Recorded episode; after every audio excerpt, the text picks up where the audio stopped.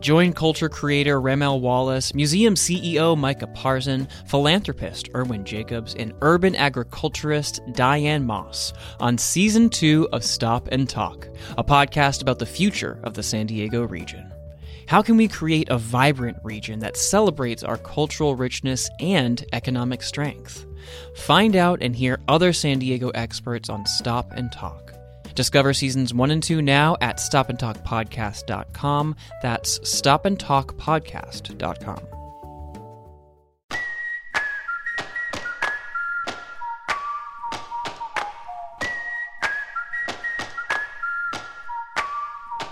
Thanks for joining us this week on the Voice San Diego podcast. I'm Scott Lewis, CEO and editor in chief at Voice San Diego. This is an interview by Maya Krishnan. She's the host of another podcast of ours, San Diego 101, and she interviewed me. Maya and the 101 team released an episode recently called A Short History of San Diego Politics. And for that episode, they spoke to me and local politicians to give you a short history and a few things you need to know to plug into local news and politics. But they really liked this conversation I never told them to do this. I knew nothing. They just told me to read this. So I'm glad they did that though, and they liked it. And they thought you would too. So we are putting out the full interview. We cover political scandal, the rise of labor, the fall of Republicans, former Mayor Bob Filner, and other major political figures, and how we got where we are now. It's the full conversation just for you. We hope you enjoy.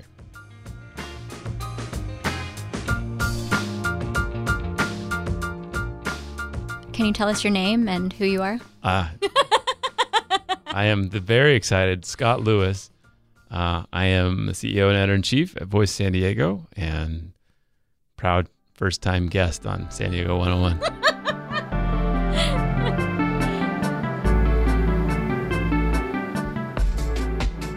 Can you tell us how long you've been covering politics in San Diego? yeah, we I arrived here in 2003. In fact, the weekend I arrived was the week that they raided City Hall in the so-called Cheetah Gate scandal, and um, that was my first introduction to San Diego politics. What was the Cheetah Gate scandal? So there were three city council members, Michael Zucchet, who is currently on the port and runs the largest employees union at the city of San Diego. Uh, he was a city council member, and two others, Ralph Inzunza and Charles Lewis, were um, being investigated because they had supposedly made um, quid pro quo deals with a strip club operator. And Zucchet was later exonerated, but Inzunza spent uh, some time in prison, and Charles Lewis unfortunately died the next year. How did he die?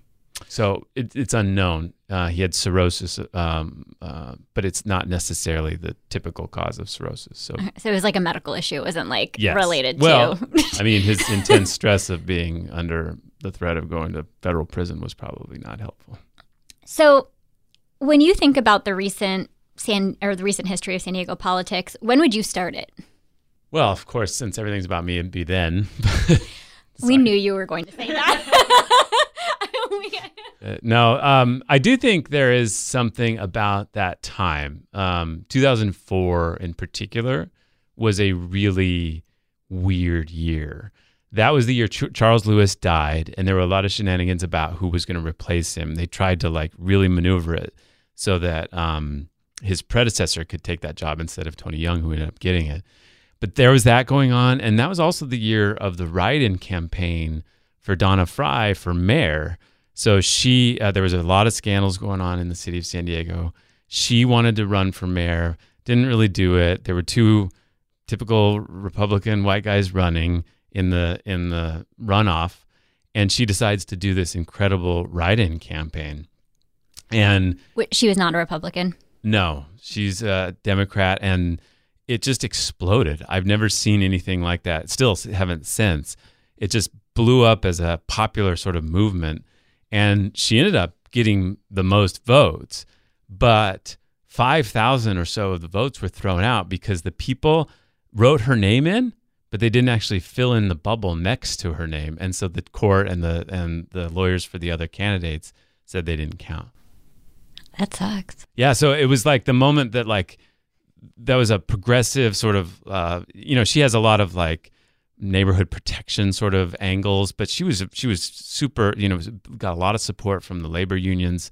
That was the first time I saw them really kind of flex too in a in a mayoral campaign. And she got the most votes. And after that, they reformed the write-in process, so you can't run a write-in in the runoff because that was a little bit of an in-run around the primary. You need a primary for a reason, but it, I think that was a big moment. There was there were so many scandals going on. There was so much going on at that moment, and that was also the year that uh, Mike Aguirre got elected as city attorney. And so everything just sort of it was like, just a big time of, of change and transition. Why was it a big deal that Mike Aguirre was elected um, city attorney that year? He uh, had a completely different interpretation of what the city attorney's role was. So he believed that um, he believed that the city attorney should represent the people and that it was an elected position because it represented the people. And of course, they'd always operated that the city attorney was the lawyer for the city, the corporation known as the city. And that's kind of what it is. It has to represent the city in all these different lawsuits or whatever.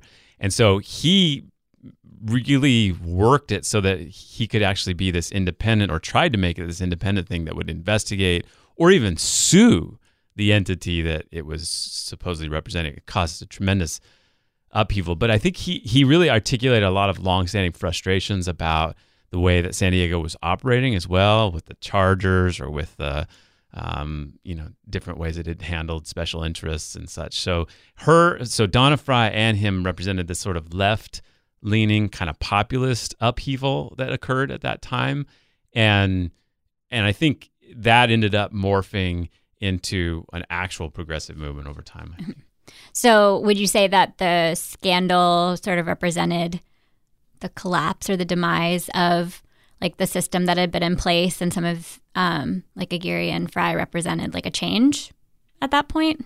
There was just there was the city had this massive financial problem that people were starting to wake up to would would have like impacts on everything of how how it worked, how everything from emergency responses to parks, and they they represented the anger about that, and that anger was directed at not a Republican establishment as much as this sort of Southern California conservative establishment. Do you know what I mean? This kind of kind of businessy, Reagan-y type thing.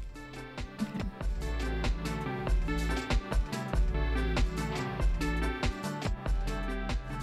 If you could describe like City Hall and city politics when you first started covering them in like a few words, how, how would you describe them? I think I would use something along the lines of conflict averse and bipartisan, but not in the like flowery, like bipartisan is good kind of way. More of just bipartisan is in part of the game. It was, you know, the, the unions, for example, labor unions used to support the Republicans on the city council. That would be just very difficult to comprehend now. And it, but it wasn't like there was some just like bipartisan sort of happiness or just grace. You know, it wasn't that everything was was running well and and everybody looked past identity and partisanship and and and had some kumbaya situation. It was more just like it was a very insular world that very few people understood and that just didn't get a lot of popular scrutiny from. And and there was this movement happening when I got here and others that was just like to kind of mess with that. There was just a, a, a popular effort to to up uproot that, to change it, to hit it a lot. And and uh, honestly, I think Voice San Diego is part of that. We we were formed in 2005 in part because there was this impression that there wasn't enough sort of push happening, right? That there wasn't enough kind of like um, disruption of that. And at this time, what was going on at the county level, politics wise? The county was was had had come out of um, maybe ten years of its own sort of financial reckoning so in the mid 90s uh, they'll they'll always talk about like just there was like a period where it looked like the county was going to go bankrupt. And some leaders that took over that role and then the the board of supervisors that were uh, elected in that time period they were conservative very focused on financial um, and fiscal conservatism. And they they had a couple of, of major leaders of the county government who were good, you know, at least in their mind as far as managing money. And so the county went from being this it's going to fall apart to this like just operating well in their eyes. And then also just a major focus on suppressing social welfare benefits, right? Like uh, food stamps, uh, any kind of welfare aid that was going out. They wanted to use whatever powers they had to to suppress it, to keep it limited. And at the same time, they all went through in the 2000, 2001, 2002 era uh, a major effort of enhancing public employee pension benefits and, and compensation benefits. So it had this perverse effect of like, you know, they were giving out fewer benefits to the public, and then they were they were giving away more to their to their um, to their workers, and so it was it created this another new lopsided financial situation. But there's a really curious when you look back when we think of the San Diego pension scandal, it was focused on the city. And I think that the reason it was focused on the city and not on the county, even though they both did the same thing, was because the county was responsible for delivering social welfare benefits above all. And the city was focused on like parks and roads and things that that that frankly more wealthy people cared about. And I think that because Republicans were in charge of the county and because they were um, you know, uh, doing things that that didn't affect in the same way the same more vocal, already involved groups of people that they um, were insulated from some of that political scandal. And can you briefly explain um, the pension scandal? Yeah, basically, um, there was just this wave that occurred in the early 2000s, late 90s, where um, every government decided to enhance the benefits of their of their employees, their pension benefits. But in the county, for example, they didn't just say like you're going to get a 50% better pension going from now into the future. They did it as a retroactive benefit.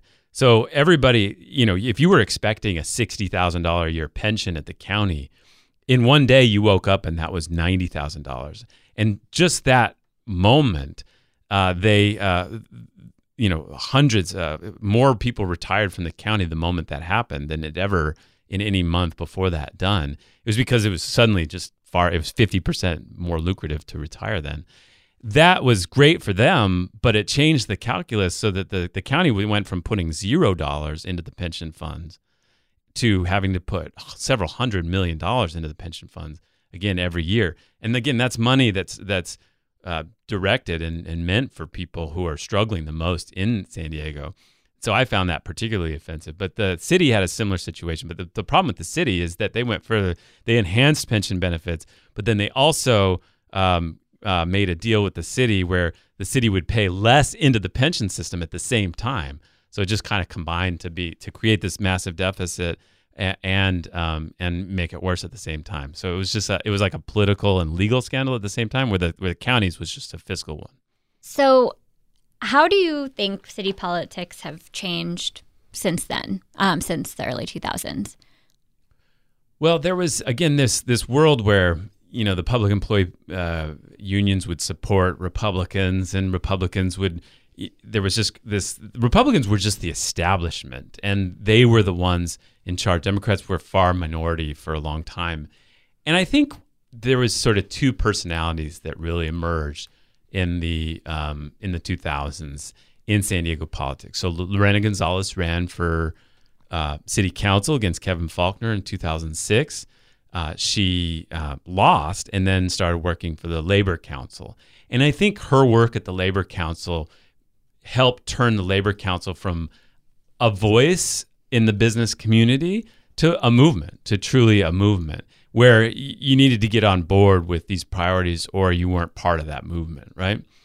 And then on the other side, Carl DeMaio runs for city council and and also showed up in this like bravado of right-wing sort of fiscal conservatism and also made the same kind of deal with the with the right. And so there was this like this polarization that began happening in 2006 and 2007, where um, it, wasn't that world was was kind of shattered. Brian Maienschein was a Republican who was friendly with the unions, and and all that. You, you had to pick a side, And that just became the kind of thing over the next few years.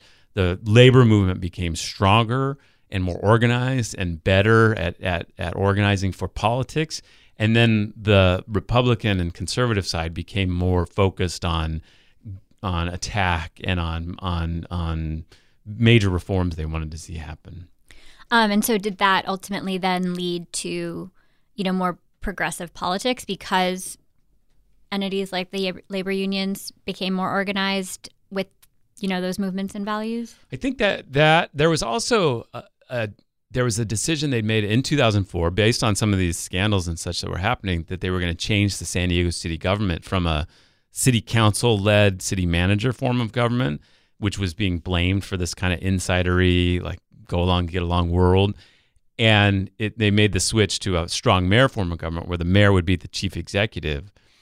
And I think that that you know that that raised the stakes of mayoral elections in particular, but also city council in a different way. There was a city council president for the first time, and it just it set in motion that you would need more movement politics to succeed in San Diego. So you kind of had to pick: Are you going to be part of this sort of populist, uh, right of center, conservative group, or are you going to be part of this labor group? And the labor group was also more diverse and more inclusive and there was a, a, rising involvement of people of color as well and i think that they found a place more on the left and and so there was just there was that obviously became the winning side in a way and i think partly because of the demographics but also because of of um, you know the the movement and what they wanted and and the sort of limited interest of the of the right side of the politics um, what year did the change um, with the uh, like strong mayor form of government happen? The vote was in 2004 and it implemented in 2006. So remember that again. I, I joked that it was that year that it was so important that things happened, but there was so much upheaval then, and that strong mayor thing was put in motion in 2004, and then the first strong mayor was 2006. Um, and how have county politics changed since then? Well, the county, as far as the board of supervisors and the and the the sheriff, the DA, those stayed very, very stable. And I'm not sure why. I think a lot of people always ask me why the county was insulated from this upheaval in the same way. And I make the argument in two ways. One, that they focus on things that rich people don't care about. And again, social welfare and such. And then the second is that nobody understands what the county does. It's so the the understanding of what a county supervisor's job is compared to a city council person's job is is just so there's just such a gulf between those two things. And the, there were no term limits um, for county supervisors until 2012, 2011? It was around then. Yeah, so the, the city did have term limits, yes. And y- you know if your neighborhood's struggling with something that it's the city council person's responsibility, and you, there, there's a connection there. County supervisor, there's no similar thing. You, you, you can talk to anybody who's run for county supervisor, and they'll go and they'll talk to people in their homes, and, and they have to spend most of those conversations explaining what that role is, even though they get paid double. you know, they get paid double, they get a better pension, they get more benefits. They're they're in many ways dealing with a much less difficult job because those those decisions had never become so stark. And so I think that the county remained isolated from that political change because it had no term limits. Nobody understood what those roles were. And it was just, it was, it was, the power of incumbency was just so powerful. Um, but the county has recently started to change, correct? Mm-hmm. Can you talk a little bit about that recent wave that has happened? Yeah. So, well, there was there just like with the city, there was some glimmers of change uh, Dave Roberts had been elected in the coastal North County district and, as a Democrat. And so a lot of people thought that as the one Democrat, he'd go in there and he'd like shake some things loose. He'd release some documents. There'd be a lot more news and stories. There'd be more scandals. There'd be more strife. There'd be more uh, conflict. And, and it would produce more politics that could produce more change. And in fact, he did none of that. he, he just was another face in there. And then he had his own scandals and trouble, and it was just a mess for him. And so that fell, uh, and and Kristin Gaspar took that seat, and it was kind of the same. And so it, it waited until Nathan Fletcher decided to run for for the county county supervisor. And the unions and everybody kind of really got behind him, not just as like somebody who would go in and maybe release some things and change some things, but they fully invested in him with the hope that he would lead a bigger change. And whatever amount of that change is due to him or not, it it did lead. There was, uh, um, you know, two more who were elected right after that.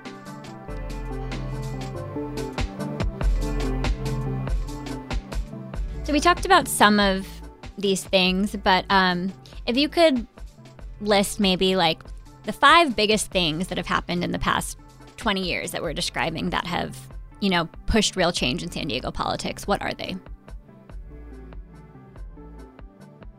I guess you'd call it like the fiscal awakening of the 2003, 4, 5, 6 era where where there was just the the realization that the city had overpromised on so many different fronts and was in, in tremendous debt and may have to go bankrupt. Uh, that was that was a big deal in, in local politics and and it, it really made you choose a side. Did you support these kind of harsh discussions about reform and and or did you support the labor unions and, and a kind of different vision of that. And and that really created a cleave in local politics.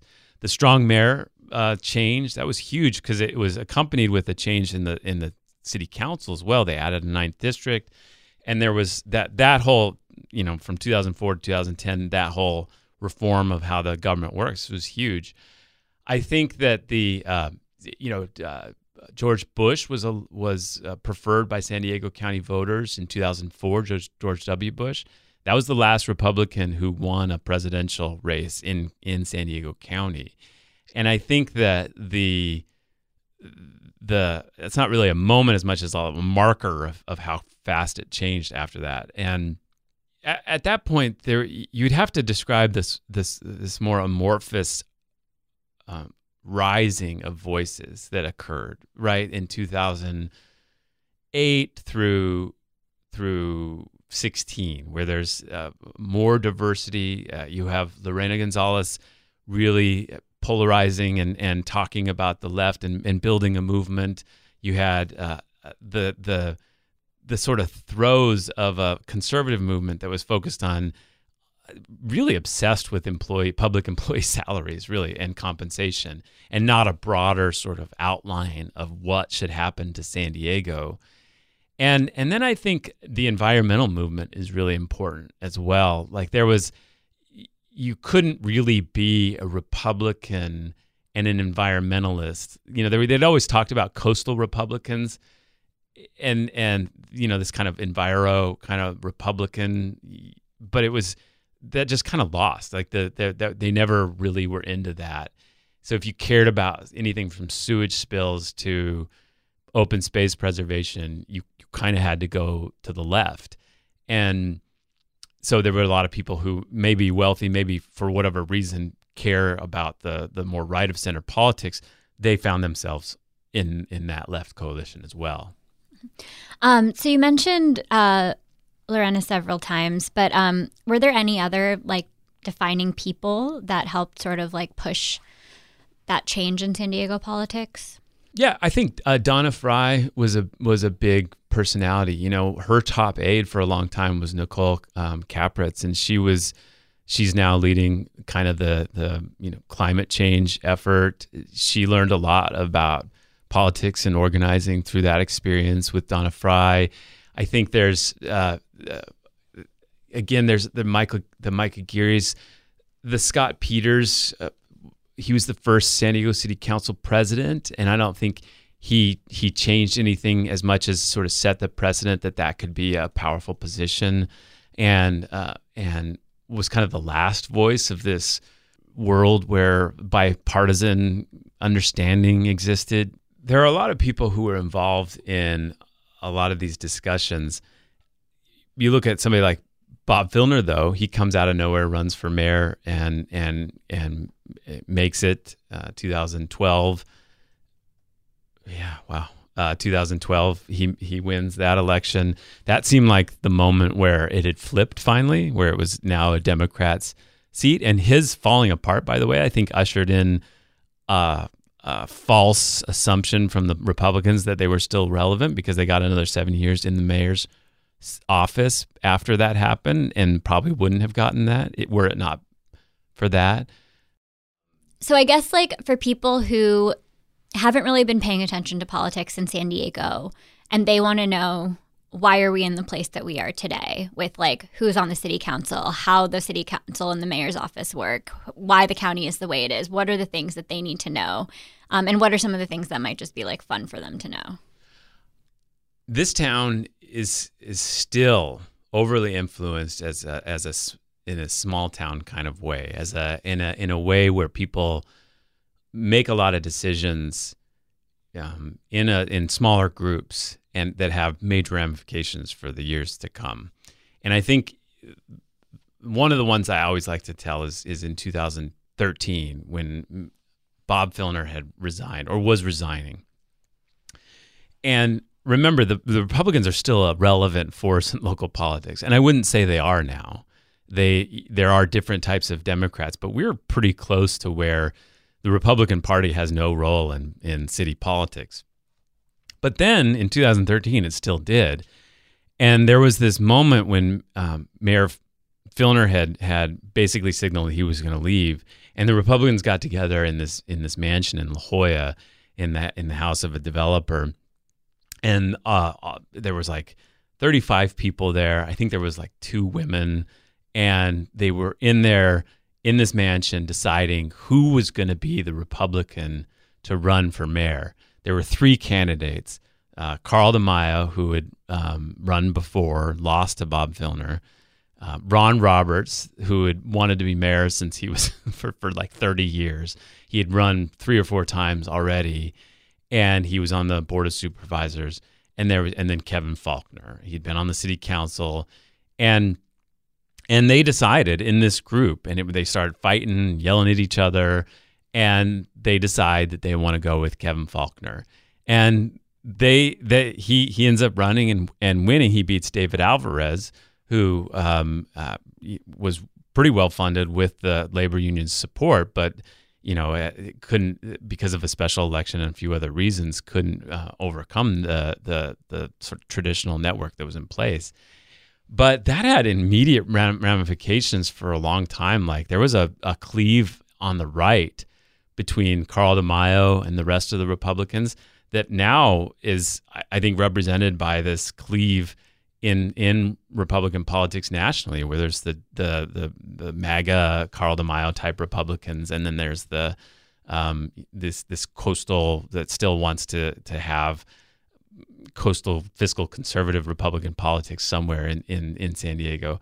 And then for uh, they they ended up picking Kevin Faulconer, who could win that race, and I think that that stalled the the the development of this this democratic wave, this this more inclusive and, and diverse wave for quite some time. And I think it it it uh, probably changed San Diego for for a long time because of that, because he was able to keep the police chiefs in place, keep the the same policies he'd had in place, and and, sh- and structure things in a way that that would have been a lot different if a Filner or somebody else had been going through that process. And so, I think that um, I like to. T- I think that's an Im- important way because it's it's still there's still rooms like that where decisions like that are happening, and I consider it a, a major part of our role to open those rooms up as much as we can so that people understand the conversations that are happening in there and can someday be a part of them. How did you find out about what happened in that mansion? I, I, three or four people who were there called me after that, and and I was able to to to get a few of them to agree to be uh, uh, unmentioned sources and to triangulate how it all came together. Yeah. Earlier, we kind of asked you to describe how San Diego politics were um, in the early 2000s in a few words. How would you describe the political landscape today in a few words? I think it is it's more diverse, but it's more uncertain. It's it's unclear to me what big things and and and major changes this this group will try to take and whether that's whether there was something more powerful about San Diego that will continue and and that being like it's still just easier to go along with things as they are. You know, in some of the work you're doing about redistricting, the same thing. There's, I think there's a there's a there's a inertia to preserving things that is is going to be very difficult to overcome, even when you elect people from different backgrounds and different um, perspectives.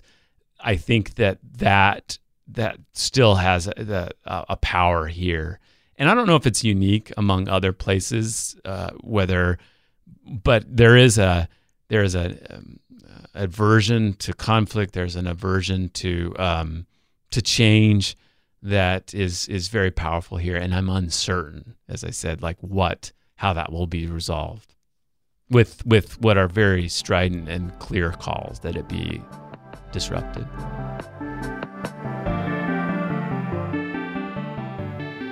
Todd Gloria to me is a you know a, little bit more to the left Kevin Faulconer. I think that he he would hate that. He's probably going to be very mad that I said that. But I think that he he hired many of the same people. We we talked to somebody who supported Bry. She she said she supported Bry because she had the the guts. She used a different word, but the the guts to do big different things, and that you needed somebody who would do that. And that that she I think and others saw and and and Todd really showing that it's actually it's not that he's he's necessarily scared. It's just a lot safer to not disrupt everything. And and I think that he's he is just he hired a lot of the same people, has a lot of the same views with a little bit of a twist and a, and a nod to more progressive politics, maybe along things like police and, and, and others. But I don't I don't I think there will always be, or for a long time, there will be this vein of like of conservatism that's not necessarily right of center as much as just this is the way it's done, and um, and maybe I'll manage it with a little bit different flavor.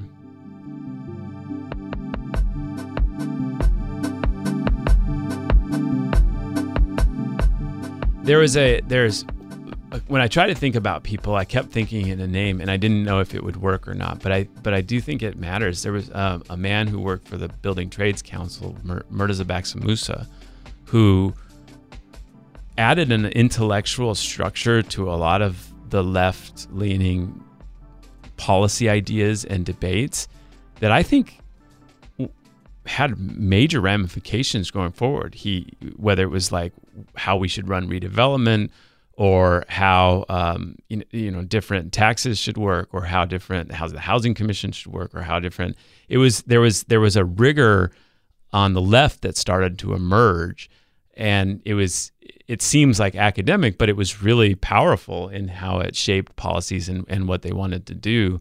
And I think that just show, showed that there was an emergence, emerging like professionalization of politics in San Diego on the left. So it was always discussed that on the right was it was more professional. That the the right had moneyed interests like restaurants and builders and they funded political consultants and others who ran things here as professionals. And that the left was always like activists and like you know people taking the time out of their day to go and pursue. And there's been a major shift. I, I believe it's almost the opposite now that the left is professional. The left has more professional everything from policy a- academics to consultants, and the right is now just a bunch of activists. Not that's not totally true, but if you're representing a lot of those industries that supported the the, the Republicans, then I think the biggest thing I'm watching is is how how many of them are shifting to add that professionalism to the left so they can preserve the, the interests and the goals that they still want out of local politics.